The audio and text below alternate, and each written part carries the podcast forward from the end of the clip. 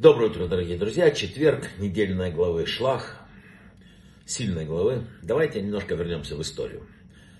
Когда мы читаем исторические книги или изучаем, мы удивляемся, насколько недалекие были наши предки. Никто из них не различал Windows от Apple, никто не мог не пользоваться какими-то Samsung'ами, не знал, что есть гаджеты.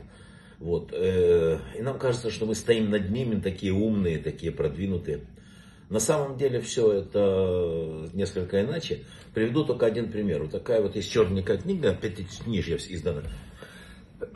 Все на русском языке читает, или вообще все знают великолепно основополагающий комментарий Раши, который был написан, его сегодня почти никто не понимает, изучают все. Но он был написан в свое время, 200 лет назад примерно, для детей 3-5 лет. Они все понимали, а мы с вами не понимаем. Поэтому кажется, что мы стали сильнее, умнее.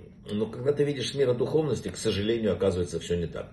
Что-то не сработало, и мы свернули всем миром не на ту дорогу. Мир необычайно преобразился, и жизнь изменилась. Технический прогресс делает возможность такие сейчас, которых раньше никто даже себе представить не мог. К сожалению, не все так происходит хорошо, когда речь идет о духовности. Здесь наблюдается совершенно противоположное.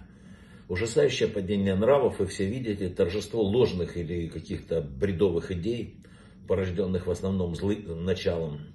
Физическая легитимация того, что в прошлых поколениях порицалось, или в Торе просто написано как запрещенное. Это все проявление, к сожалению, низменного животного, и все это вырвалось вперед. Содом и Гоморра возродились на наших глазах, и на наших же глазах происходит крушение того мира, который в этом пути развития полностью исчерпал себя. Началась пандемия, и вдруг все поменялось. Богу достаточно было послать в этот мир маленькую такую невидимую взглядом микробик такой. Современное общество вообще характеризует себя как общество людей, поставивших все на продвижение, в карьере, в обществе. Быть на уровне, надо превзойти этот уровень. Дом должен быть хороший, квартира лучше, квартал хороший, машина подобающая, кредитная карточка даже с правильного цвета. Из-за этого непрерывного состязания мы находимся под постоянным давлением. Оно изматывает человека, человек жертвует многим. И ради чего? Ради того, чтобы казаться, а не быть. Мы с вами не выдержали испытания, которые сами выбрали для себя. Бог дал нам путь развития. В этой недельной главе рассказывается, как Он предложил одно, люди выбрали другое. Так очень часто было. Бог не мешает. Написано, что небеса ведут тебя по тому пути, по которому ты сам хочешь, чтобы тебя вели. Но есть огромная разница между испытанием, которое подвергает нас Бог, и испытанием, которое мы подвергаем себя сами. В тот час, когда человек испытывается Богом, Бог дает ему силу выстоять в этом испытании. Когда человек испытывает себя сам, то тут уже он рассчитывает на собственные силы. Мы решили испытывать себя сами, и, к сожалению, похоже, что не выиграли. Что дальше происходит, все предсказано нашими мудрецами и пророками. Если человек способен смотреть в будущее, не жить по принципу «после нас хоть потоп», тогда он может подняться над всеми этими невзгодами и в самых сложных условиях спастись, как говорится.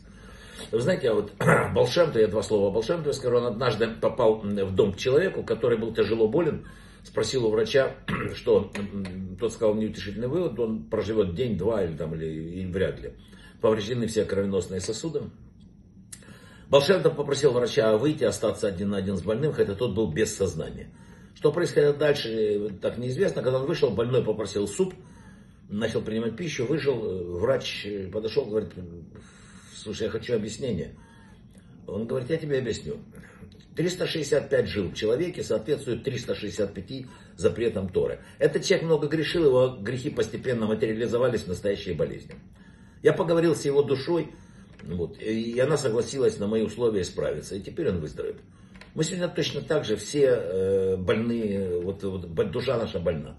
Все кажущиеся победы являются поражениями. Все меньше и меньше мы поднимаемся над собой. Главное, нет тех, кто мог бы поговорить с нашей душой.